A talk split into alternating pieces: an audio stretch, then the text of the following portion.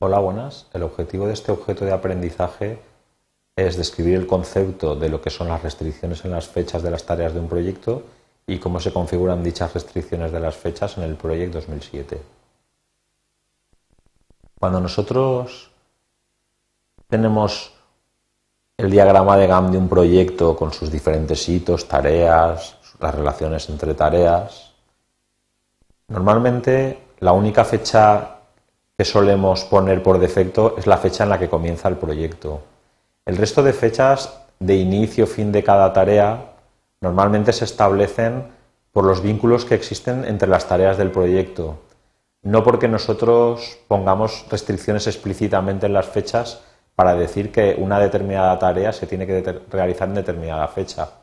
¿Cuál es el motivo? Pues el motivo es que lo que intenta la herramienta, el proyecto en este caso, es configurar todo nuestro proyecto para que se realice en el mínimo tiempo posible. Y la única información que utiliza para ajustar el calendario laboral de las tareas de nuestro proyecto son los vínculos entre las tareas. Claro, cuando nosotros introducimos una restricción, un poco lo que estamos haciendo es ir en contra de lo que es la filosofía que está implícita en esta herramienta, que es la de ajustar el tiempo para que ocupe el mínimo posible. Entonces, cuando nosotros introducimos una, restricción en una fecha, tenemos que tener claro que esa restricción nos va a condicionar toda la planificación temporal de nuestro proyecto. Y es una cosa que solo se debe hacer cuando sea estrictamente necesaria. Ahora, cuando una determinada tarea o un hito tiene que ocurrir en una determinada fecha, no tenemos más remedio que introducirlo. ¿Cómo lo hacemos? Pues la forma de hacerlo es, nosotros damos el clic justo en el identificador de la tarea, entonces nos aparece la ventana desplegable con información sobre la tarea, sus restricciones, sus vínculos, etc. Nosotros podemos ver que en la pestaña general, aquí nos aparece en este caso en concreto que el comienzo de la tarea es el miércoles 18 de mayo del 2011. En este caso, esta fecha no la hemos puesto nosotros, sino que es la que ha puesto la herramienta por defecto motivado por el vínculo que tiene con otras tareas del proyecto.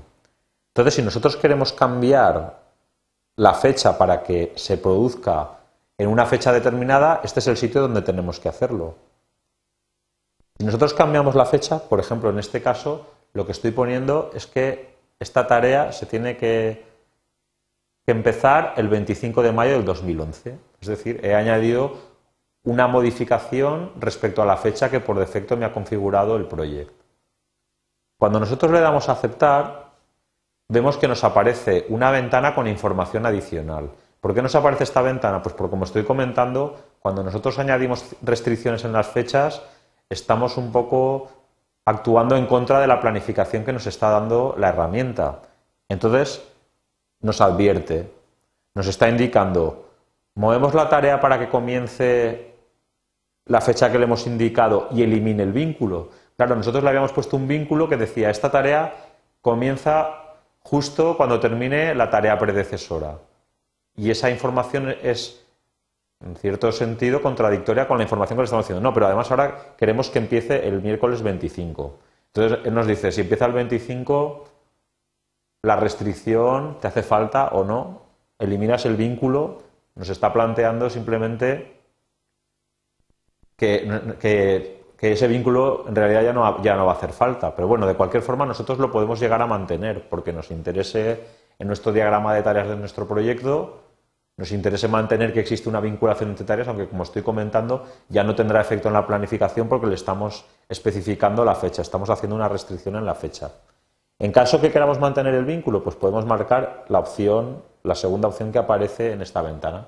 Mover la tarea para que comience el miércoles 25 y conservar el vínculo. Pues bueno, si hacemos esta opción, ¿qué es lo que veremos? Bueno, lo que podemos observar en nuestro diagrama de tareas es que esta tarea se ha movido para empezar la fecha que le hemos dicho ahora, pero estamos manteniendo el vínculo. En realidad, este vínculo ahora, el único efecto que tiene es mostrarnos en nuestro diagrama de tareas que una tarea se realiza a continuación de la otra, pero no tiene efecto sobre la planificación temporal ya que hemos introducido una restricción en la fecha.